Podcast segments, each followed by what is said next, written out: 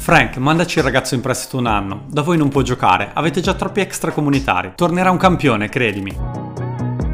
Non sapremo mai se queste siano state davvero le parole precise che Fabio Capello rivolse al suo ex giocatore Frank Rijkaard la notte del 24 agosto 2005. Di sicuro, dopo 25 minuti di una combattuta amichevole, Don Fabio si avvicinò al mister olandese e in maniera diretta gli fece una proposta. Lionel Messi, il giovane diciottenne argentino, in prestito per 12 mesi alla Juve dal Barcellona. Un abbozzo di trattativa? Non proprio, perché Rijkaard, che sa di avere tra le mani una pepita d'oro, risponde secco. No grazie, risolveremo il problema degli extracomunitari e giocherà qui. Entrambi, da grandi uomini di sport, avevano già capito. Quella sera è nato un fenomeno, la stella che illuminerà il football mondiale da lì ai prossimi 15 anni. E a giudicare dalle dichiarazioni post partita, non sono gli unici ad essersi accorti che un extraterrestre è appena atterrato sul pianeta calcio. Ma cosa successe davvero quella notte? È possibile che un match estivo, per quanto prestigioso, abbia avuto un impatto così forte sul mondo del pallone? La partita è il trofeo Hans Gamper, incontro che il Barça dedica al suo fondatore svizzero. Una sorta di trofeo Luigi Berlusconi iberico, ma con con molta più storia. Per quell'anno siamo all'edizione numero 50 e a celebrare l'immortale Gamper che in Catalogna è stato sia calciatore che dirigente, arriva una squadra che sembra pronta a lanciare l'assalto al dominio europeo, la Juventus di Fabio Capello. Campione d'Italia con un 11 titolare quasi privo di punti deboli e reduce da un calcio mercato intelligente e volto a confermare il blocco della stagione passata. Tre buoni cambi per la panchina, Robert Kovac come stopper, Balzaretti come esterno e Gianni Chedda in mediana. E un grande campione all'apice della sua carriera, Patrick Vieira, ex capitano dell'Arsenal degli Invincibili. A loro si aggiungono il rientrante Chiellini e Adrian Mutu. Ironia della sorte, anche la Porta, presidente Blaugrana, ha optato per una sessione di acquisti fatta quasi in sordina. Praticamente nessuna uscita e due sole entrate. Il Basco e Scherro dell'Athletic e il totem del centrocampo Van Bommel dal PSV. La Porta è convinto che la rosa sia già fortissima, che questo sia l'anno buono per tentare il double, Liga e Champions. In realtà, alla voce acquisti i giocatori ufficialmente risultano tre. Sì, perché c'è un ragazzino argentino, basso e dal fisico esile, che dai canterani del Barça B è stato promosso in prima prima squadra. Gli viene assegnato il numero 30, anche se a stagione in corso cambierà con la 19, e il nome sulle spalle è Messi. Ai tempi YouTube era appena nato e vari social network trascorrevano i loro primi mesi di vita. Se una giovane promessa di un campionato straniero esplodeva, o eri fortunato a vederlo in tv o bisognava fidarsi del sentito dire. E quelli sulla Pulga, il suo soprannome, girano da almeno due anni. Il ragazzo arriva in Catalogna nel 2000 e si fa tutta la trafila delle giovanili. Tra il 2003 e il 2005 cambia tutto. Debutta in prima squadra in un amichevole contro il Porto, a 16 anni. Nemmeno 12 mesi dopo ecco l'esordio in un match ufficiale, il derby contro l'Espagnol. E il primo maggio, la ciliegina sulla torta, entra a 3 dalla fine al posto di Eto'o contro l'Albacete e fa capire al Camp Nou che una nuova era sta per iniziare. Gli bastano 4 minuti. Ronaldinho scucchiaia per il giovane fantasista. Stop e pallonetto sul portiere in uscita. Fuori gioco e gol annullato. Un minuto dopo i due rifanno con naturalezza la stessa identica giocata. Come se fosse uno schema. Lob stupendo nell'angolino e 2-0 finale. Messi esulta sulle spalle dei compagni.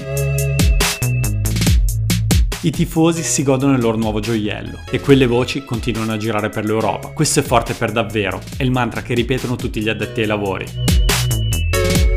Fino ad ora però si trattava solamente di spezzoni di partita. L'estate 2005 è quella della maturità. L'argentino entra ufficialmente nella rosa titolare e va in ritiro con la squadra. A onore del vero sarebbe già la seconda pre-season che la Pulce passa con i più grandi, ma stavolta è diverso. Stavolta non è aggregato, stavolta è uno di loro. E quando siamo a pochi giorni dall'inizio del campionato, ecco il test per capire come sta la creatura di Rijkaard e se quell'ipotetico crack vale tutti questi complimenti. Il confronto con i campioni d'Italia. È un amichevole, ma l'agonismo non manca. Entrambi i team sono in formazione titolare, o quasi, perché dieci giorni prima, nel classico Milan-Juve di agosto, Gigi Buffon si è infortunato ad una spalla in uno scontro con Kakà. Il colpo è grave, il portierone azzurro dovrà stare fermo almeno per un girone. Proprio dai rossoneri arriva in prestito secco Cristian Abbiati. Chiuso da Dida Milano, l'estremo difensore lombardo fa il suo debutto la notte del Camp Nou. Messi gioca nel tridente d'attacco a supporto di Digno e Larson. Gli bastano pochi minuti a fugare ogni dubbio. Il fisico è ancora da farsi, ma resiste bene alle attenzioni di Cannavaro e compagni. Iniesta lo innesca. Proprio Cannavaro e Pessotto gli si fanno contro. Praticamente un muro. In una simile situazione l'appoggia al compagno la soluzione migliore, ma i geni sanno rendere facili anche le giocate più difficili. Sterzata con il destro che manda al bar entrambi. Un tocco per accelerare destro basso che non trova il centravanti svedese per pochi centimetri. Lo show è appena iniziato. Mette subito in mostra una sua caratteristica letale, abbassarsi a centrocampo per ricevere palla. Un tocco e poi mette la quinta. Il controllo della sfera è spaventoso come anche il cambio di ritmo. I difensori avversari se ne accorgono e incominciano ad assaggiarlo. Non è un giocoliere alla brasiliana, non è una macchina a tutta velocità come Nedved, è un mix perfetto che non si vedeva da tempo immemore. Un po' Zidane, un po' Ronaldo e anche ovviamente Maradona. Incanta sia a destra che a sinistra,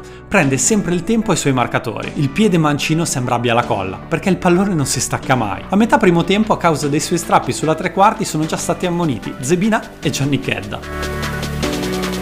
È in quei momenti verosimilmente che Capello si allontana dalla sua area tecnica e si dirige verso quella dei padroni di casa. Va diretto da quello che anni prima era un suo centrocampista e gli propone senza troppi giri di parole il prestito del ragazzo. In tutta la mia vita non ho mai visto uno con tanta qualità e personalità a soli 18 anni, dirà il mister a fine partita. Può fare quello che vuole con la palla. Stasera è stato eccezionale.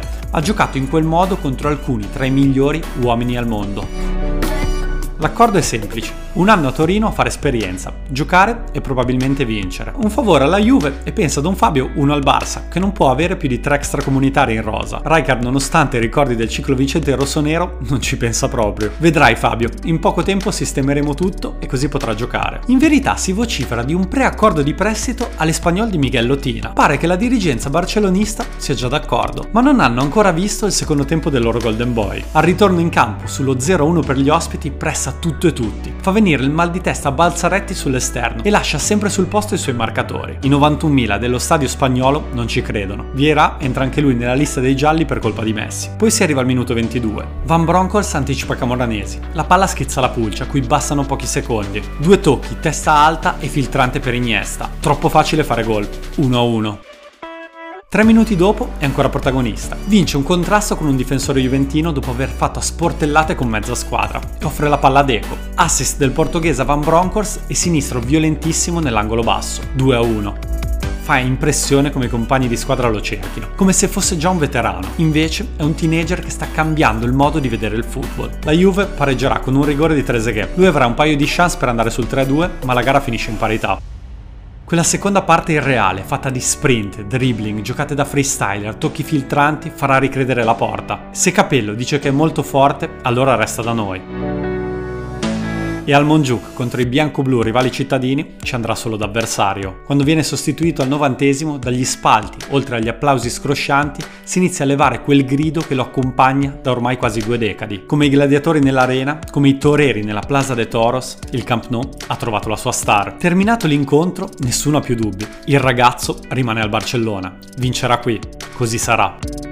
Liga e Champions, ma senza giocare la finale al primo anno. Un debutto che lo proietterà nel firmamento dei grandi. La scalata di Leo nasce quella sera. Capello torna a Torino senza il suo nuovo acquisto. Non è amareggiato. Sa che la sua era una missione impossibile, ma bisognava provarci. E non era l'unico tra i bianconeri ad averci visto lungo. Buffon infatti ricorda sorridendo. Prima del match nel sottopasso, Camoranesi si avvicinò a lui. Da argentino ad argentino cercò di tranquillizzarlo. Gli ricordò che nonostante fosse alle prime partite con i big, doveva giocare senza pressione e di divertendosi. Quando i due compagni della Juve si rivedono all'intervallo è tutta un'altra storia. I loro occhi sono quelli di chi ha appena visto una meraviglia, di chi ha visto arrivare un alieno che cambierà per sempre la storia del calcio.